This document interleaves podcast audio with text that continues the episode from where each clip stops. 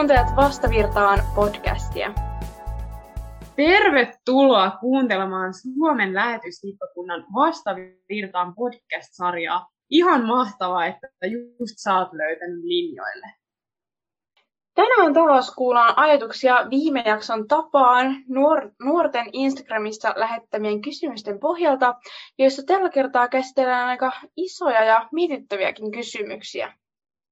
Nykymaailma, arvot ja kristillisyys on siellä mietittänyt monia nuoria ja tänään me pureudutaan niihin aiheisiin meidän tämän päivän jakson vieraan kanssa. Mä oon Gabriella. Ja mä oon Saara. Ja meillä on taas ilolla juontamassa tätä jaksoa. Mutta eihän me tietenkään tätä jaksoa kaksin vedetä. Nimittäin mä haluan toivottaa tervetulleeksi Mika Tervakankaan, Oulun seurakunnan pastorin. Tervetuloa mukaan taas edellisen jakson tapaan vastailemaan nuorten kysymyksiin ja mietteisiin aika kiperienkin aiheiden äärellä. Kiitos paljon kutsusta. Ja me muistetaan vielä, että tämän podcastin kuuntelemista ei edellytä se, että saisit kristitty tai oikeastaan tietäisit edes, missä siinä on kyse. Mutta sen sijaan, jos oot utelias ja haluat kuulla ajatuksia meidän kirkosta tai muuten vaan kuulla vastauksia nuoria kiinnostaviin kysymyksiin, niin ehdottomasti tervetuloa kuuntelemaan. Ja mä ainakin uskon, että tulee oikein mielenkiintoisia vastauksia ja ajatuksia, joten eiköhän hypätä vaan ensimmäiseen kysymykseen. No Mikko, aloitetaan sillä, että mitä mieltä sä oot nykynuorisosta ja nykynuorten kulttuurista? Nykynuorten kulttuuri, niin se on ihan hirveetä. Ennen kaikki oli paremmin. No tota, en nyt oikeasti ole tätä mieltä. Mulla ei ole semmoista selkeää mielipidettä tästä asiasta. Ja tota, sitten tästä mielipidesanasta tulee mieleen sellainen nykynuorten kulttuuri, kun muutama vuosi sitten multa kysyttiin jostakin asiasta MPtä, ja sitten mä ajattelin ensimmäisenä, että miten Mikkelin palloilijat liittyy tähän asiaan. Mutta ilmeisesti nykynuorten kulttuuriin sitten liittyy tämä tämmöinen niin kuin kirjainten sanominen tällä tavalla lyhennettynä. Ja MP on mielipide ja sen nykyään tiedän, niin jos joku sitä kysyy, niin, niin tota, ymmärrän, mistä on kysymys. Mutta tota, nykynuorten kulttuuri noin niin kuin yleisesti, niin se, se on varmaan niin kuin aika monipuolista. Siinä on ehkä jotakin huolestuttavia puolia, mutta myöskin hyviä puolia. Varmaan yksi hyvä esimerkki on sosiaalinen media. Se kasvaa koko ajan, se palvelee monella tavalla, mutta sitten myöskin nuorten itsensä ja nuorten vanhempien olisi hyvä olla aina perillä kaikesta siitä, että mitä tapahtuu ja missä liikutaan ja mitä tehdään ja, ja tota, niin edelleen.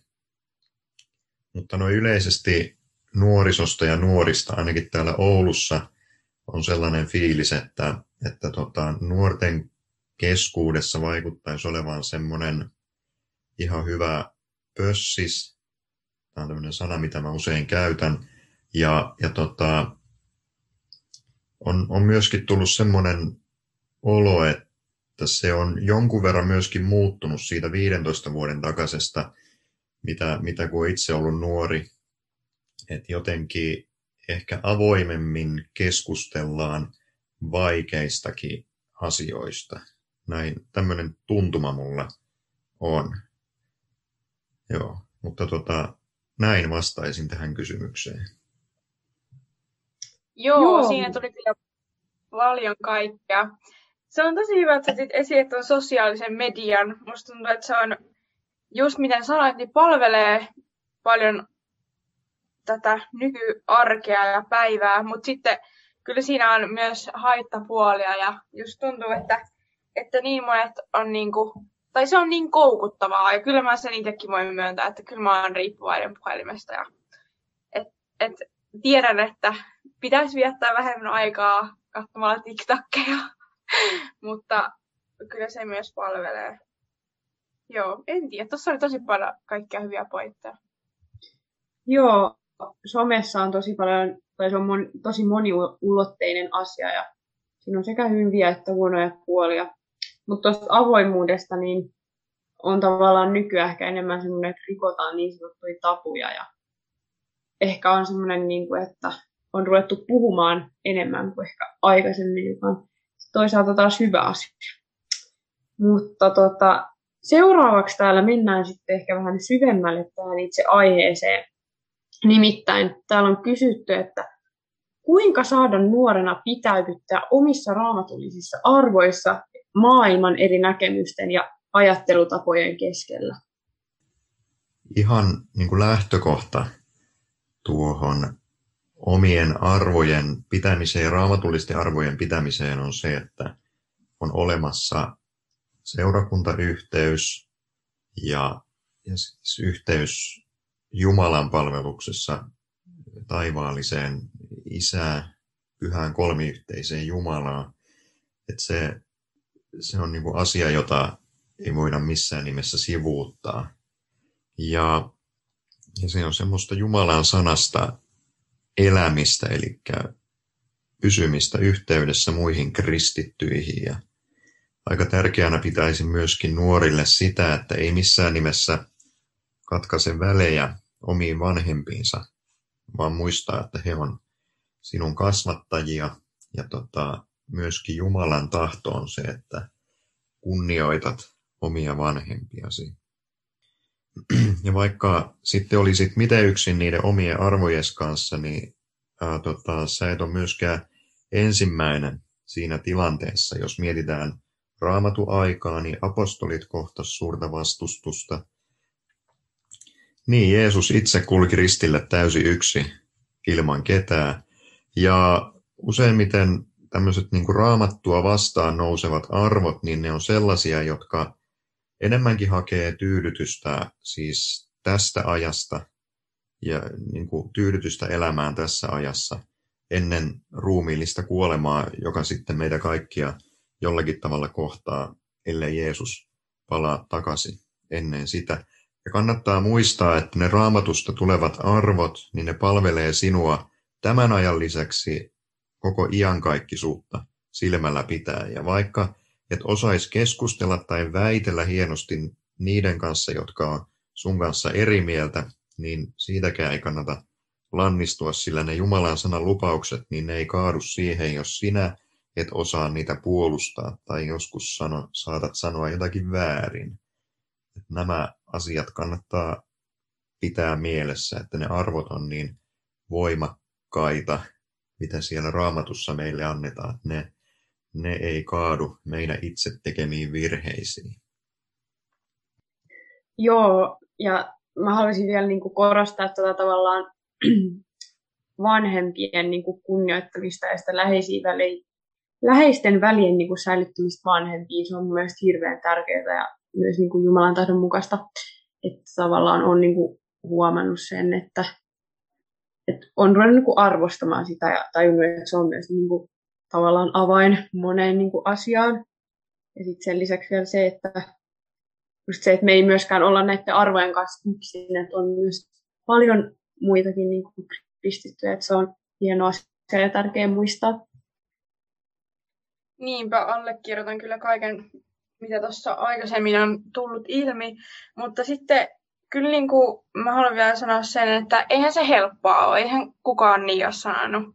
Et ihan varmasti siinä tulee niinku semmoinen kohta, että elämässä, että en mä, niinku, en mä jaksa enää, tai niinku, että onko tämä mukaan oikeasti tää, niinku, niin sen arvosta, että mä jaksaisin tässä olla koko muuta luokkaa vastaan, väittämässä siitä vastaan, että onko Jumala olemassa vai ei. Mutta kyllä se oikeasti se on vörtti, eli siis suomeksi sanottuna, niin kuin, jos tämä pois tämmöinen nuorisoslangi, niin siis oikeasti se on sen arvosta, niin kuin Jumala sanoi, niin on kyseessä iankaikkinen elämä, ja silloin se tähtäin todella kannattaa ottaa vähän pidemmälle kuvaa huomiseen.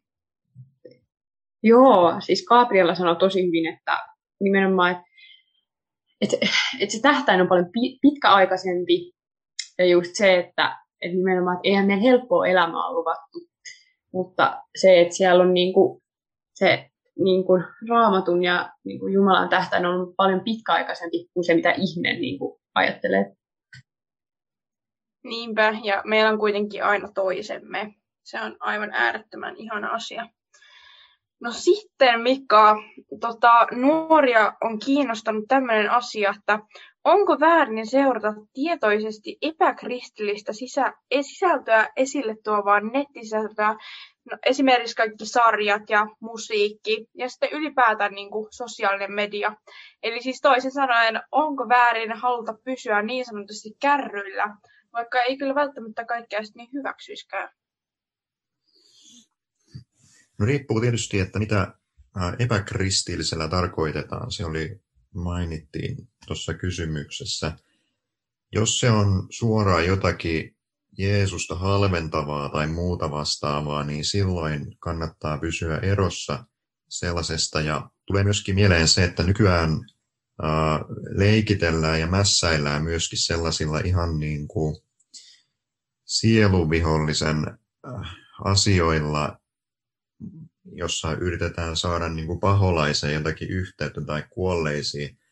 Että se, ne ei ole kyllä mitään leikiasioita, että semmoisesta kannattaa pysyä kaukana. Meillä on kyllä kaupahyllyt täynnä lautapelejä, jos me halutaan pitää seura, seuroja jotakin kavereiden kanssa hauskaa, että, että näitä asioita on myöskin niin kuin hyvä erotella. Mutta toi epäkristillinen, jos sillä kuitenkin tarkoitetaan jotakin sellaista, ää, epäkristillisellä, että se ei niin kuin suoraan julista evankeliumia ihmisille, mutta se on kuitenkin ihan niin kuin, ei mitään Jumalan tahdon vastaista, niin mun mielestä sellaista ei tietenkään tarvitse karttaa omassa elämässään. Ja kannattaako pysyä kärryillä, taisi olla myöskin se yksi kysymyksen osa, niin sanoisin, että kyllä kärryillä kannattaa ihan hyvin pysyä. Mehän eletään kristittynä keskellä tätä maailmaa. Me ei olla missään semmoisella erillisellä saarekkeella. Ja Kristuksen kirkko, niin se on aina näkyvillä ihmisillä. Yhtä lailla niin kuin maailma on tietoinen kristityistä, niin kristitty voi olla myöskin tietoinen vaikkapa niistä nykynuorison trendeistä, mistä tässäkin on puhuttu. Että jos pystyy vaikka käyttämään sitä TikTokia sillä tavalla, että se ei vahingoita sinun sielusi iankaikkista autuutta, niin ihan rauhassa sitä voi hyvin käyttää ja siitä voi olla vaikka joskus jotain apuakin ja voi pitää yhteyttä ystäviin ja näin.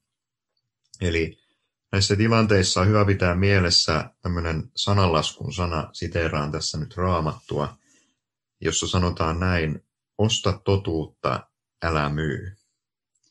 Ja tällä totuudella niin sillä on hinta ja sen seuraamisesta voi joskus joutua maksamaan, eli ostamaan sitä.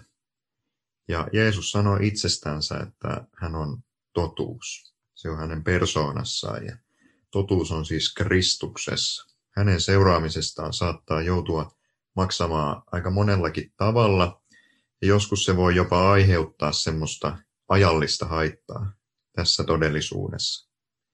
Ihmisellä on kuitenkin kiusaus myydä totuutta niin, ettei kerro sitä tai seuraa sitä, väärintelee sitä tai taipuu siinä, niin ettei joutuisi sitten hankaluuksiin tai huonoon valoon tai jotakin muuta vastaavaa.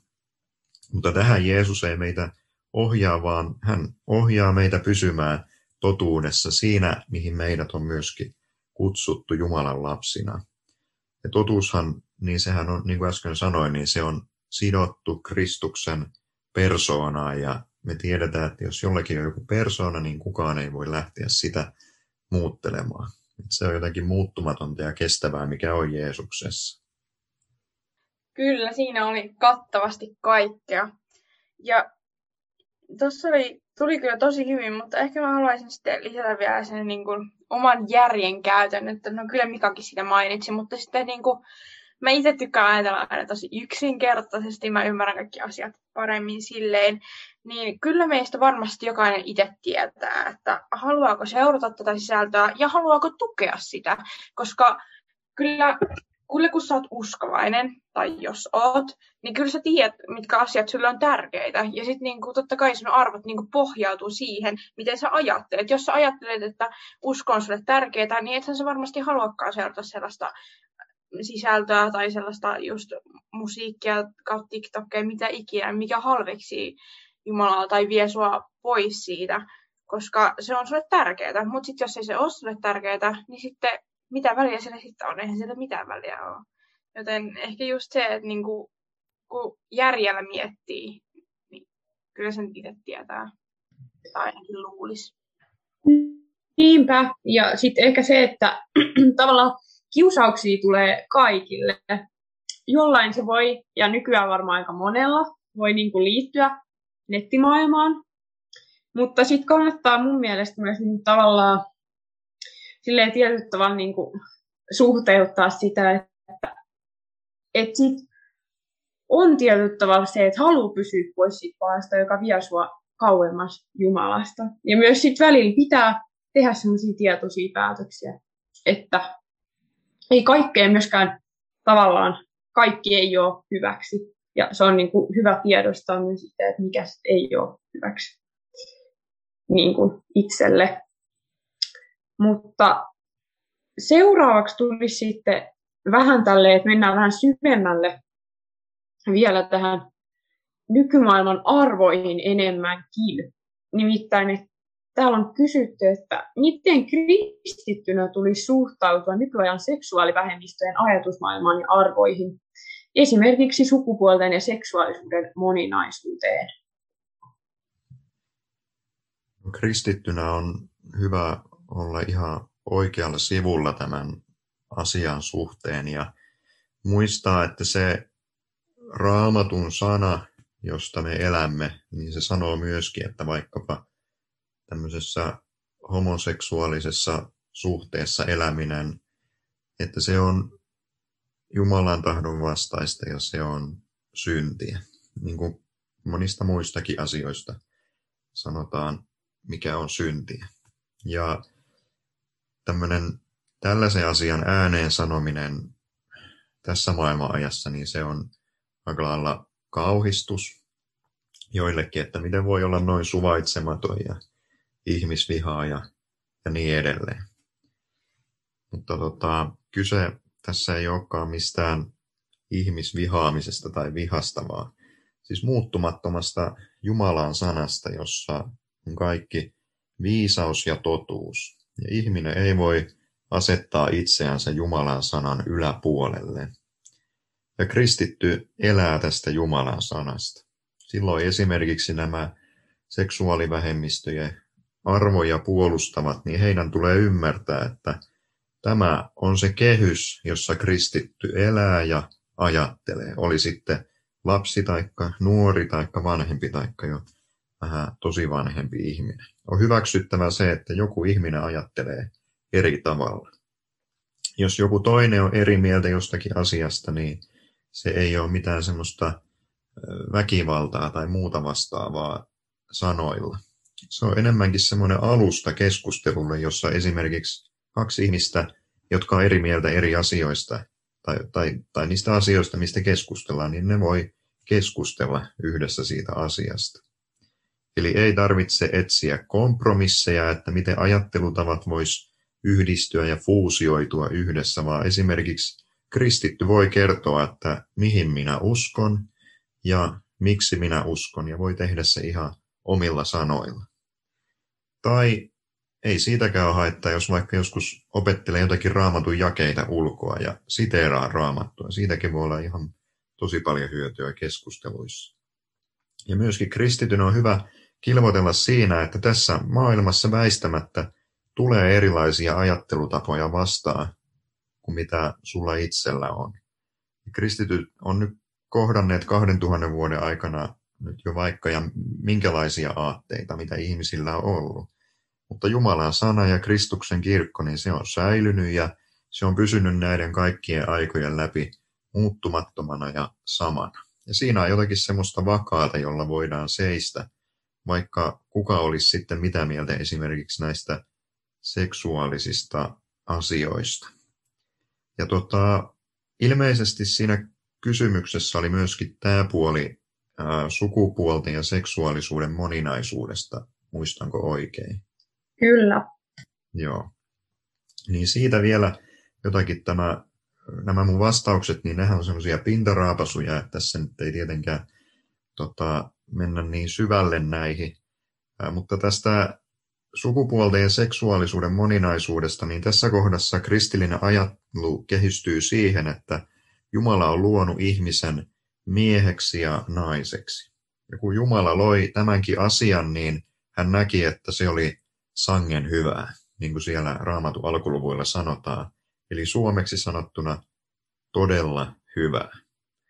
Ja kristitty saa turvallisesti uskoa ja luottaa tähän, että se, minkä Jumala näki hyväksi, niin se on hyvää. Ja syntiinlankemuksen seurauksena ihminen on kuitenkin kykeneväinen rikkomaan sitä vastaan, mikä Jumalasta on alun perin ollut hyvää ja hänen tahtonsa mukaista. Ajatuksena on se, että me jollakin tavalla ajattelemme tietävämme paremmin kuin Jumala, mikä on hyvää. Ja tähän kirjoon voisi laskea mukaan myöskin tämän ajatuksen sukupuolten ja seksuaalisuuden moninaisuudesta. Siis tällä hetkellä se vaikuttaa ihmisistä tosi viisaalta ja hyvältä idealta. Se on maailmassa yleisesti hyväksyttävä ajatus ja se myöskin myydään meille usein nimellä rakkaus. Ja äkkiseltään vaikuttaakin, että tämä on oikeasti ihan mahtava ja hyvä juttu. Mutta tässä on tietysti se toinenkin puoli, että hyvä ihminen on kuitenkin saanut historian saatossa aika paljon hallaa aikaiseksi hyvilläkin ideoillansa.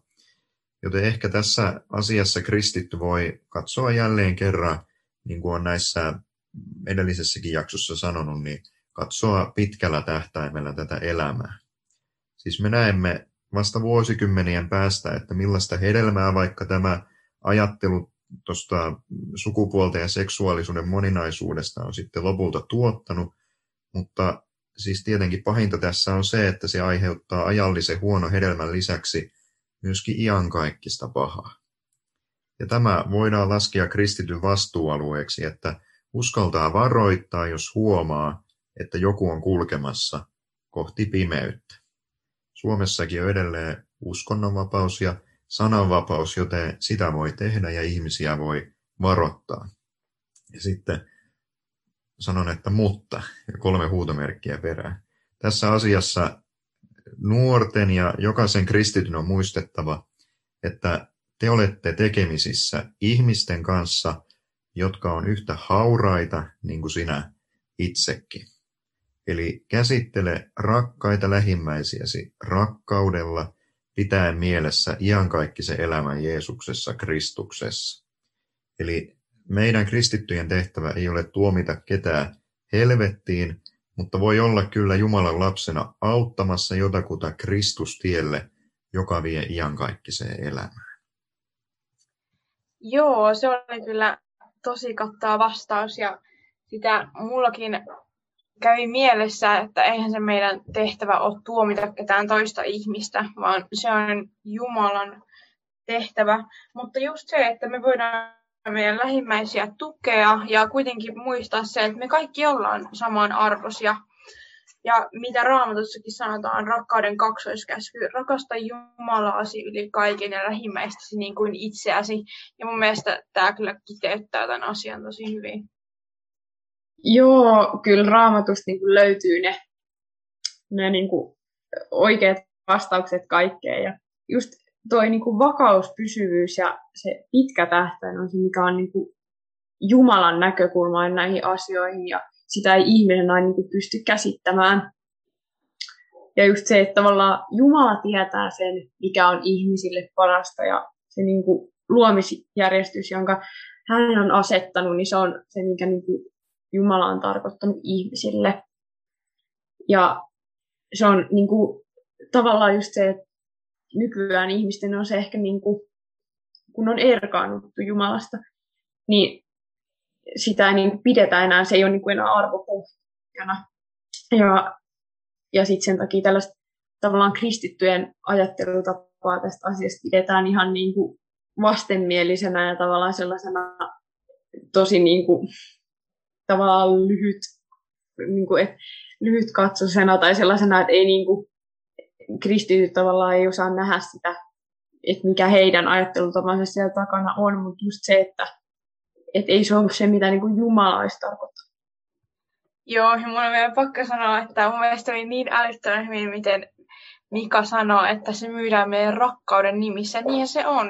Ja siksi just ehkä se on meidän kristittyjenkin tosi vaikea sitten siinä tilanteessa käydä tavallaan sit raamatun, raamatun kanssa niin kuin sitä vastaan, että, tota, että homous on väärin. Tai siksi on just vaikea ehkä sanoa, koska on kyseessä rakkaus, joka on älyttömän ihana asia, mutta jonka Jumala on sit tarkoittanut naisen ja miehen välille. Niinpä, ja sitten just ehkä se, että tavallaan ei se vihaa se oikea väline siinä niin sanotusti taistella tätä, tämän asian kanssa. Ja yleisesti liitetäänkin sellaisia niin kuin, tavallaan tietynlaisia niin kuin jopa ennakkoluuloja kristittyjä kohtaan, että, että ne on niin kuin, ne vihaa vaikka, että ni, niistä tulee vain sellaista vihaa niin kuin, ihmisiä kohtaan, jotka hyväksyy nämä asiat.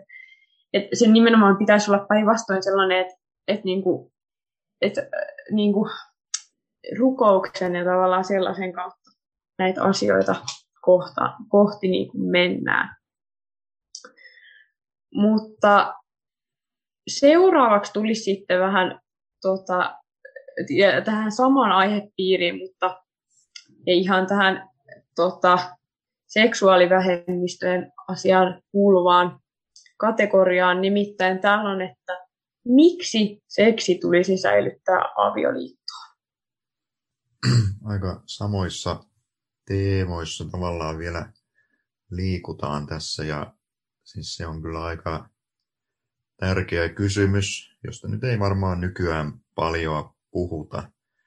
Mutta minkä takia se tulisi säästää avioliittoon, niin siis se on Jumalan tahto. Hän on ilmoittanut sen sanassaan hän tahtoo, että kun puolisot menee naimisiin, niin se tarkoittaa sitä, että kun avioliitolle pyydetään Jumalan siunausta, niin silloin Jumala tulee siunaamaan sitä liittoa. Ja, ja tota, tämä Jumala haluaa meille antaa, jotta tota, voidaan rakentaa sitten kestävälle pohjalle. Ja se, että se seksuaalinen elämä ja sen toteuttaminen säästetään avioliittoon, niin se on Jumalan tapa suojella ihmistä, siis sinua, omaa lastaansa. Ja se esimerkiksi seksi, niin se on Jumalan antama lahja ihmiselle. Myöskin ihmisen seksuaalisuus, se on Jumalan luomaa ja luojana hän tietää, että mitkä on myöskin sen väärinkäytön seuraamukset. Useimmiten ne on hyvin sellaisia ihmistä syvältä rikkovia ja peruuttamattomia asioita. Seksuaalisuus, niin se on hyvin intiimi asia, joka koskettaa ihmistä todella syvältä. Eli haluatko sinä jakaa tämä ehdoin tahdoi moni eri ihmisten kanssa tai kokeilla sitä epävarmana jonkun yhtä epävarman kanssa? Rakentaako se sinua vai ennemminkin rikkoako se sinua? Siis näitä on monen nuoren hyvä miettiä ja olisiko kuitenkin parempi säästää jokin näin sinua syvästi koskettava asia sellaiseen aikaan ja sellaisen ihmisen kanssa, jonka kanssa voi rakentaa tulevaisuutta, elämää ja jakaa kaikki muutkin elämää syvälliset asiat hänen kanssaan. Säästää se sellaiseen aikaan, kun eletään sitä avioliittoaikaa, johon on pyydetty myöskin Jumalan siunausta. Ja tähän Jumala siis sanassaansa ohjaa. Se on myöskin turvallisin perusta mahdollisille lapsille, jos niitä tulee sitten avioliitossa tulevaisuuden kannalta. No sen verran haluan myöskin vielä lisätä, että kun puhutaan iästä, niin ehkä siitäkin olisi niin kuin hyvä jotakin tässä mainita. Nuoruus, luulisi, että se lasketaan varmaan sellaiseksi yläaste lukioiäksi. Ja tota, tämä on oma mielipiteeni, eli mun MP on se, että on vastuutonta ohjata esimerkiksi yläasteikäistä kokeilemaan ja harrastamaan seksiä ties kenenkä kanssa ja miten vaan.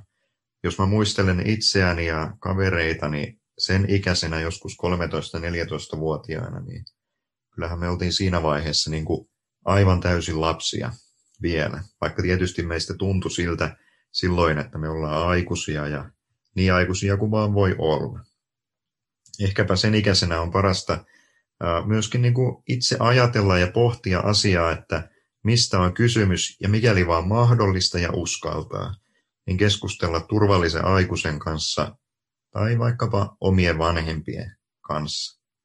Ja tämäkin on osa sellaista elämän rakentamista kestävälle perustalle. Ja aina hyvä muistaa, että jos tässäkin asiassa mokaa tai tulee tehtyä syntiä, niin Jumala ottaa lapsensa uudelleen vastaan ja pyhässä hengessä ohjaa jatkamaan rakentamista kestävälle perustalle. Ja nimenomaan tarttuisin tuon tavallaan Jumalan niin kuin siunaukseen ja suojeluun, että tavallaan monilla ihmisillä voi olla just semmoista niin kuin ennakkoluuloa sitä kohtaa, että tavallaan kristityt niin kuin kieltää itseltään kaiken ja, ja niin kuin ei salli mitään vaikka seksuaalisuuteen liittyvää tai seksiin liittyvää. Mutta nimenomaan tässä on kysymys siitä suojelusta, siitä, että Jumala haluaa meille vaan parasta. Ja mun mielestä myöskin niin kuin itsensä arvostamisesta. Että tavallaan, ja oman kehon arvostamisesta.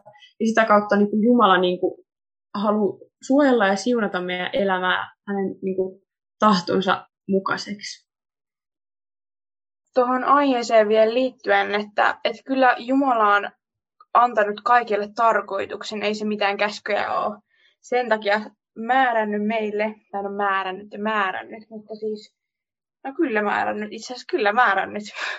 Sen takia, että hän haluaisi aiheuttaa meille kiusaa, vaan just se, että, että siinä on takana suojelu meitä kohtaan. Ja mun mielestä se pitäisi osata katsoa oikealla tavalla. Että just ne, ketkä ei välttämättä ole kristittyjä eikä ymmärrä sitä, minkä takia me halutaan seurata näitä arvoja, mitä me seurataan. Se, ja just se ajattelutapa, että vitsi noin kristityt on niin vanhanaikaisia. Mutta sitten just se pitää muistaa, että mihin se perustuu ja minkä takia. Ja se perustuu Jumalan sanaan ja sen takia, että me päästäisiin taivaaseen. Ja mun mielestä kyse on niin isoista asioista, jota me ei, kukaan meistä ei pysty ymmärtämään, mutta sitten tavallaan mitä pitää katsoa niin ylöspäin, koska se on meidän ainoa pelastus täällä maailmassa. Ja kyllä mä tiedän, että monet on sanonut, että, että just, että vitsi kristit on niin vanhanaikaiset, niillä on niin, niin kuin vahvat mielipiteet just, että homous on kiellettyä ei saa harrastaa seksiä ennen avioliittoa, että niin kaikki on kiellettyä ja että, että halutaan elää niin kuin just tosi tylsää elämää. Ja mun mielestä toi on jotenkin niin surullista, että, että sitä ajatellaan noin kapeakatseisesti, vaikka takana on kyllä oikeasti niin paljon suurempi. Joo, ja siellä taustalla voi olla just sellaiset tavallaan ennakkoluulet, että, että ei ehkä ei ole tietoisuutta ja sitten sen lisäksi se, että on vaan saanut vaikka sellaista, niin kuin, sellaista niin kuin, tavallaan kuulla kristillisyydestä ja kristityistä negatiivista, mutta nimenomaan sieltä takana on just paljon suurempaa ja paljon niin kuin, tavallaan sellaista siunausta ja, ja Jumalan niin kuin, tahto on sellainen ihmeellinen ja siellä on takana aina vaan se hyvä.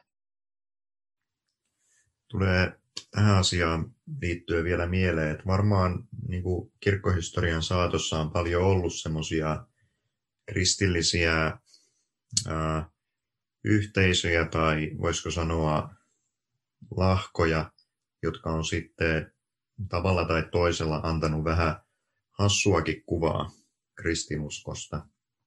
Mutta ainakin se tämmöinen niin kuin luterilainen uskon perusta, jolla me ollaan tässä ja, ja tota, mitä lähetysiippakunnassakin rakennetaan näitä seurakuntia, niin, niin tota, ajatus on siinä, että se seurakunta tulee kodiksi ja se Jumalan palvelus tulee elämäksi, vähän niin kuin on se meidän slogan, ja saadaan elää pyhän kolmiyhteisen Jumalan, siis isän, pojan ja pyhän hengen antamista lahjoista meille. Ja tota, se, siinä on jotakin valtavaa ja, ja tota, mikäli joku on kiinnostunut siitä, että saa vastaanottaa näitä Jumalan lahjoja, niin ihan niin kuin seurakunnan yhteyteen vaan.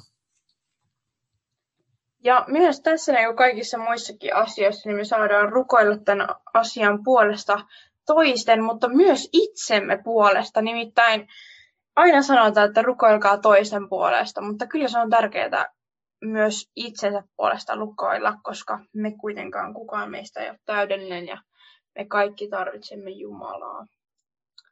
Mutta sitten päästään eteenpäin ja täällä on nuoria mietityttänyt, että voiko olla hyvä ystävä ihmisen kanssa, jonka arvot ja ajattelutavat ovat aivan päinvastaiset kuin omat? Mitä sä Mika tähän vastaisit? Ihan hyvin saa olla ystävä sellaisen kanssa, jolla on erilaiset arvot ja saa olla ihan hyväkin ystävä. Edelleen toistan itseäni, mutta kristityt on eläneet aina maailman keskellä ja sinut on kutsuttu toteuttamaan niitä kutsumuksia, joihin Jumala on sut johdattanut nyt tässä vaiheessa elämää ja mihin ikinä sitten johdattaakin. Eli tällä hetkellä nuorilla se on koulun käymistä, harrastuksia ja, ja tota, kotona olemista ynnä muuta sellaista. Ja on hyvä muistaa, että kun me tässä maailmassa eletään, niin me syödään sitä ihan samaa aamupuuroa ja lenkkimakkaraa, mitä se ihminen myöskin syö, joka ei usko vielä Jeesukseen. Ja toisinpäin sanottuna, siis hänkin elää niistä kaikista samoista lahjoista, luoduista lahjoista, joita Jumala meille antaa, mistä äsken myöskin tuossa puhuin, että kristitty elää niistä pyhän kolmiyhteisen Jumalan antamista lahjoista, niin on hyvä muistaa, että, että ne ei-uskovat parhaat kaveritkin, niin niillä on ne samat luotuisuuden lahjat elämässään. Ja tota, mikäli, mikäli on tämmöinen hyvä ystävä, jolla on erilaiset arvot, niin hänen kanssaan voi saada hyviäkin keskusteluja aikaiseksi siitä, että mihin uskon ja miksi sinä ajattelet noin ja, ja käyttää siinä keskustelussa sitä omaa kieltä ja niitä omia sanoja, mitä, mitä osaa käyttää. Ja kun niistä asioista keskustellaan, niin se ei vielä tarkoita sitä, että jakaisi ne arvot hänen kanssansa. Et se, ei, se ei tarkoita sitä, että ollaan hakemassa jotakin kompromissia. Mutta Jumalaa saa kiittää siitä, että ylipäätänsä on ystäviä ja niitä saa aina myöskin rukoilla lisää. Ja myöskin vaikka ne ystävät ei uskoisi Jeesukseen, niin myöskin heidän puolestaan voi rukoilla. Niin kuin Gabriel äsken sanoi, niin saa myöskin rukoilla itsensä puolesta.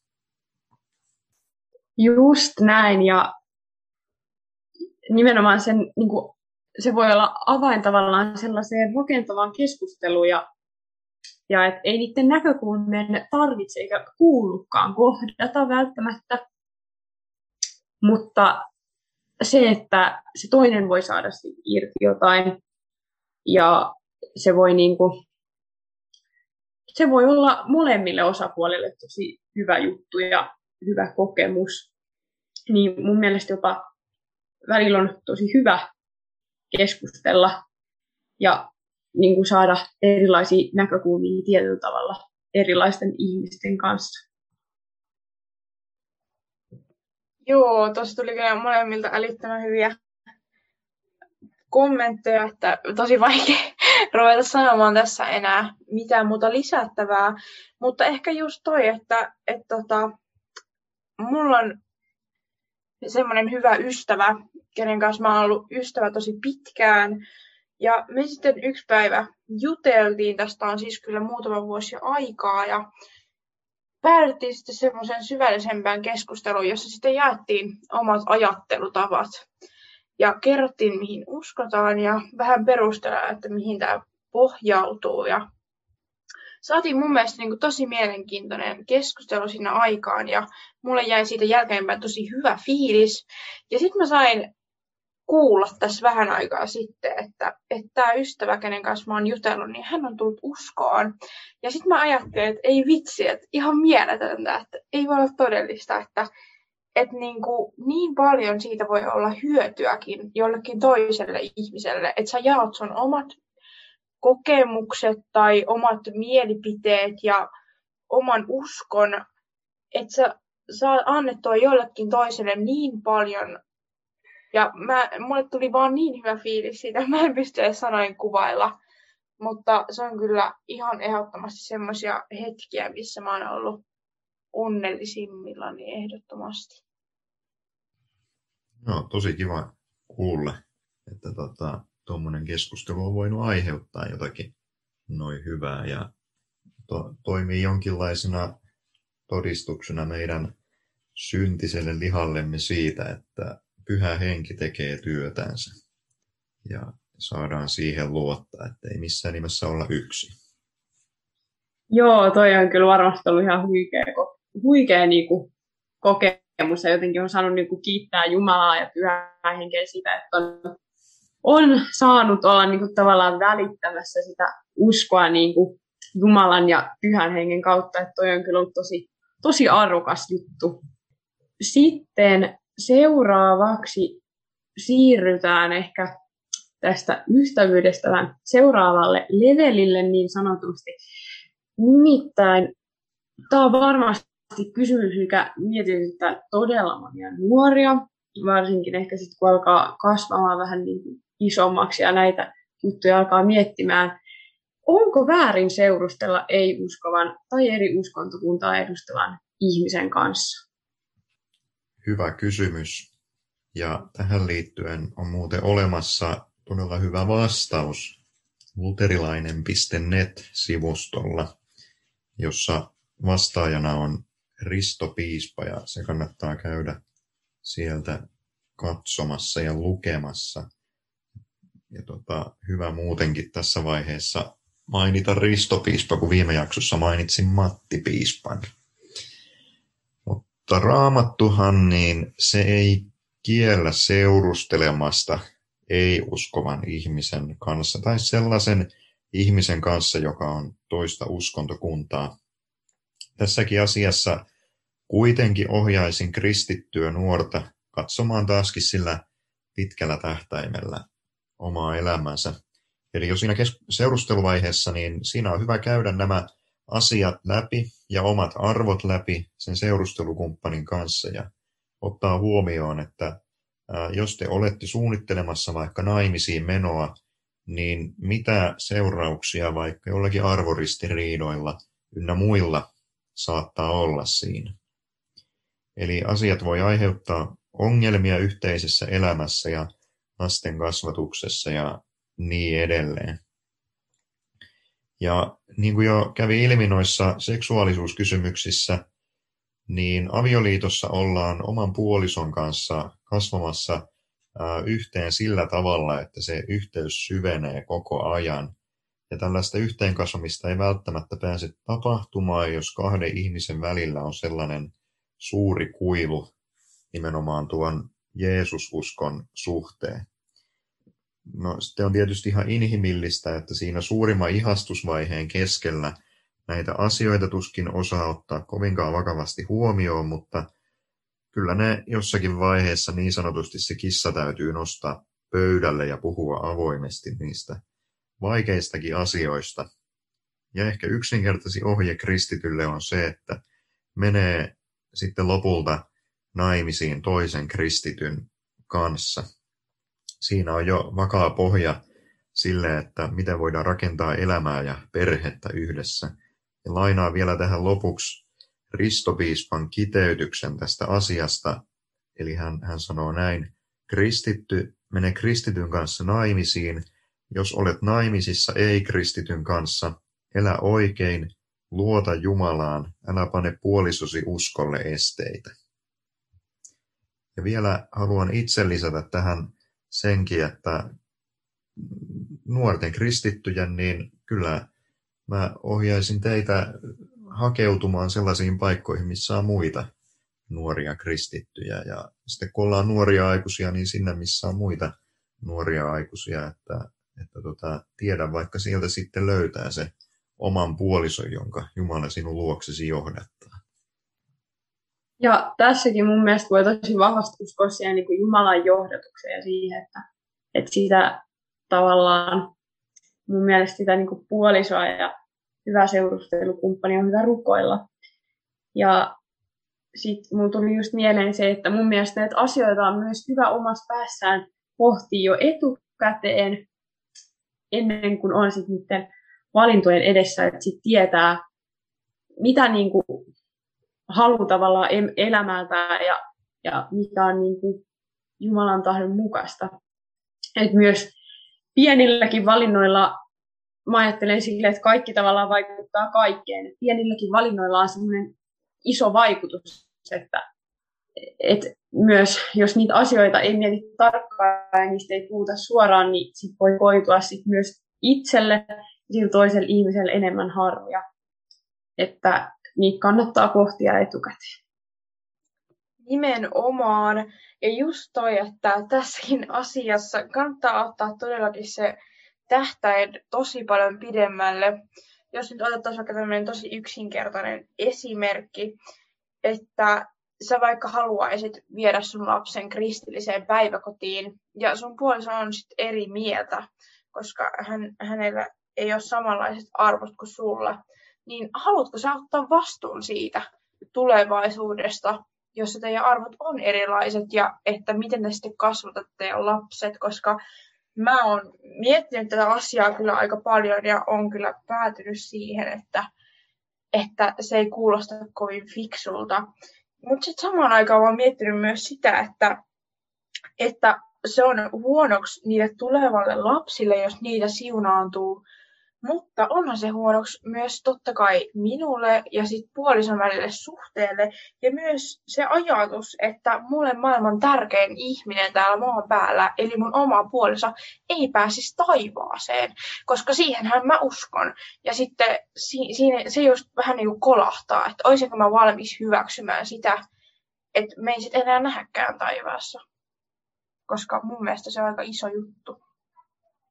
Nimenomaan se on niinku yksi elämä, tai se on elämän niin kuin isoin asia, niin mun mielestä niitä on tosi hyvä pohtia etukäteen ja, ja oikeasti miettiä, että mikä on sille uskolle ja itselle ja niin kuin Jumalan suhteelle hyväksi. No sitten tähän loppuun vielä. Mika, olisiko sulla sellaista yleistä ajatusta tai ohjetta tai jotain neuvoa, jonka, neu, neuvoa, jonka sä tahtoisit antaa meille kuuntelijoille tässä maailman ajassa? Ainahan voisi sanoa ihan mitä vaan, mutta, mutta me ollaan aika isoja asioita tässä käsitelty nuorten kulttuuriin liittyen ja arvoihin ja, ja tota, niin kuin hyvin niin kuin intiimeihinkin asioihin liittyen. Ja ja tota, miten kristittynä elää maailmassa ja niin edelleen. Että ehkä tässä vaiheessa haluaisin palata siihen sananlaskun sanaan, minkä tuolla aiemminkin sanoin. Eli osta totuutta, älä myy. Muistutuksena niin kristityt on eläneet maailman keskellä kaikki nämä tuhannet vuodet Jeesuksen ylösnousemuksen jälkeen. Ja sillä perustalla kristityt on ollut koko ajan ja sillä perustalla myöskin sinä olet kestävällä perustalla. Ja se perusta näyttää kestävän myöskin kaikki tämän ajan muutokset, mitä ikinä kohdataankaan, mutta se kestää myöskin iankaikkisuuteen saakka. Eli tästä asiasta saadaan iloita ja uskossa Kristukseen – Jumalan tahto, että hän antaa meille myöskin sitä iloa, iloisia asioita elämään ja näistä kaikista asioista me saadaan myöskin kiittää Herraa. Näin on. Kiitos paljon sulle Mika. Toi oli älyttömän hyvä ja kyllä se mua ainakin henkilökohtaisesti puhuttelee. Ja kiitos sulle myös, että sait vastailemassa tämän jakson kysymyksiin. Toivottavasti sä kuulija sait tästä ehkä jotain irti ja vastauksia sua mietittäviin kysymyksiin. Joo, mulla on ihan samat sanat ja oli kyllä tosi kiva taas päästä keskustelemaan ja haastattelemaan Mikaa näillä kysymyksillä. Nämä on kuitenkin varmasti nykypäivän aika vahvoja uutisotsikoita ja keskustelun aiheita nuortenkin keskuudessa eikä välttämättä kaikki oikein tiedä, miten etsiä sellaista niin sanottua oikeaa suuntaviittaa näissä asioissa, niin näistä on mun mielestä kyllä tosi tärkeä puhua. Ja tosiaan me halutaan toivottaa täältä kerralta ihanaa ja siunattua viikon jatkoa juuri sulle. Ja oikeasti tosi huippua, että sä olit tätä jaksoa kuuntelemassa. Ja nyt me vielä hiljennytään edellisen jakson tapaan lyhyen loppurukoukseen. Kiitos myöskin juontajille tästä mukavasta jaksosta ja keskustelusta. Rukoilkaamme vielä tähän lopuksi. Isän ja pojan ja pyhän hengen nimeen. Herra, kiitos tästä elämästä, jonka olet meille lahjaksi antanut ja haluamme rukoilla itsemme ja kaikkia meidän läheistemme puolesta. Herra, kiitos siitä, että haluat meille lahjoittaa iloa ja rakkautta. Ja Herra, auta meitä myöskin kristittyinä ja sinun lapsinasi välittämään sitä kaikille niille ihmisille, joiden keskuudessamme elämme ja joiden luokse olet meidät lähettänyt. Tätä kaikkea me rukoilemme ja pyydämme Jeesuksen Kristuksen nimessä ja hänen kauttaansa. Aamen.